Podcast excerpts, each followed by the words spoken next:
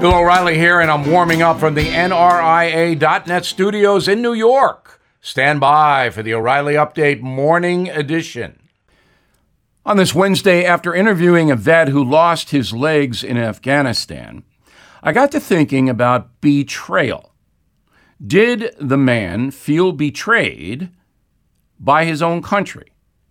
He performed his military service magnificently in defense of freedom.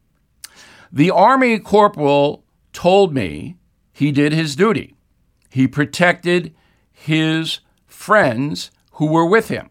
He is deeply disappointed with the way that Afghanistan turned out, but he is proud of his service and he is living his life as best he can without his legs and with a severely damaged arm. I am not proud of my government right now. I believe President Biden is a diminished man, totally incapable of running the United States of America. But he was elected, as was the amazingly incompetent mayor of New York City, Bill de Blasio.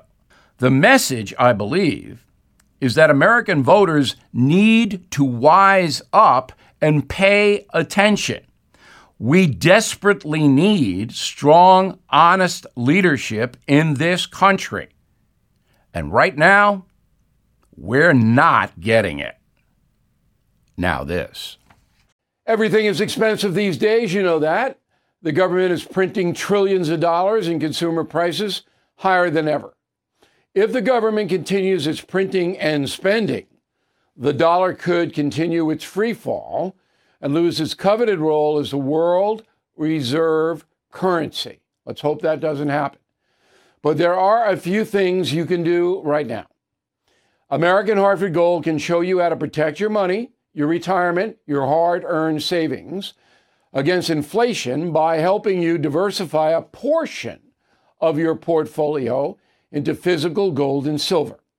Start with a short phone call and they can have physical gold and silver delivered right to your door or put inside your 401k or IRA. So please call or text them right now.